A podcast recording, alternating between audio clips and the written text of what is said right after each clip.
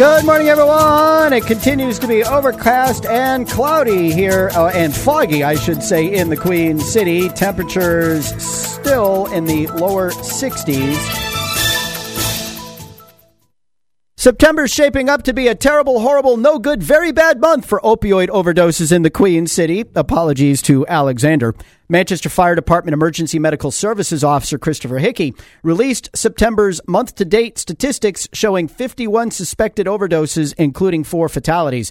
There were 63 overdoses, including five fatalities in all of last September. Thus far this year, there have been 598 suspected overdoses, including, including 46 deaths. On the uh, safe station front, as of Friday, 1,596 people had made a total of 2,306 visits to a Manchester fire station seeking help with addiction since May of last year. 710 visits came from 374 people who'd made more than one visit. About 60% of those seeking help came from outside of the Queen City, from more than 120 New Hampshire communities and more than a dozen states.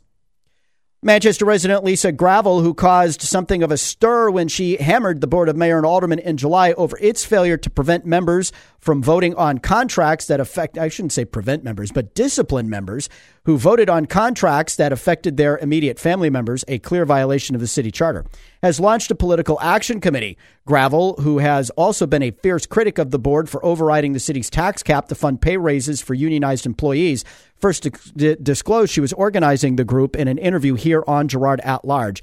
In a message to the board, uh, to, to, to Girard at uh, Large late last night, Gravel said the website she built to support the cause has been published. It's for a bettermanchester.org. We have the link. Funds collected by the committee will be used to support candidates who oppose aldermen and school board members voting on contracts that cover family members and oppose overriding the city's tax cap. The Hooksett Town Council has begun its budget process with the police, fire, and public works departments having been evaluated. Town taxpayers are looking at a potential increase, tax increase of two and a quarter percent, more than three quarters of which is due to quote unquote contractual obligations. Town Council Chairman Jim Sullivan says he expects an otherwise lean budget will continue to cover, uh, will con, uh, a lean budget but will continue to cover services town residents expect. The council will hold two more budget review sessions before finalizing its recommendations. News from our backyard continues after this. Hi, I'm Judy Lubier of Seniors Helping Seniors in Home Care. Join me for our Caring for Seniors segment on Wednesday mornings at 7:40. Learn what to look for and what you need to know only on Girard at Large. The School District Governance Association of New Hampshire is locating a workshop entitled Special, Education 101 Mysteries Unraveled for School District Officials. Santina Thibodeau, director of the State Department of Education's Bureau of Special Education, and Bonnie Dunham, vice president of the State Advisory Committee for the Education of Children with Disabilities, will help elected school district officials know what is required, how it gets determined, what funding is available, and where they can find special education expenses in the budget. SDGA President Donna Green said the group was hosting the seminar because so many people have said they feel at a loss when it comes to special education, noting that elected officials are often told that special education is driving increases in budgets, but never told why it's driving increases in budgets. The event will be held on Saturday, October 7th from 9 to noon at the Nackey S. Loeb School of Communications in Manchester. Uh, Pre registration is requested, and we've got the link with this news read at girardatlarge.com.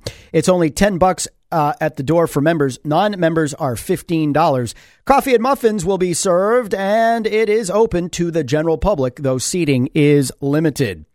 The State Department of Education has issued a technical advisory to school districts across the state advising it's changed the rules for non compliant bake sales. Instead of allowing just three events of up to three days over the course of the year, the state will now allow up to nine one day events. Parents angry with the Manchester Board of School Committee's decision to put an all out uh, uh, to all but ban bake sales prompted the move. After people started digging around, it was discovered that the state was overly prescriptive in its imposition of federal regulations. we'll see if kids in Manchester will get to have their cupcakes after all. We've got the details uh, with this news read at GirardAtLarge.com. Tomorrow is primary day in the Queen City. Voters will go to the polls and choose general election candidates for this November's election. Primaries for mayor, alderman, and school board will be on the ballot in multiple wards across the city. We will have continuing coverage, which starts next. That's news from our own backyard. Girard at Large, hour three. And this breaking story out of Londonderry the high school has forbidden the use of American flags at pep rallies to avoid offending anybody. It's next.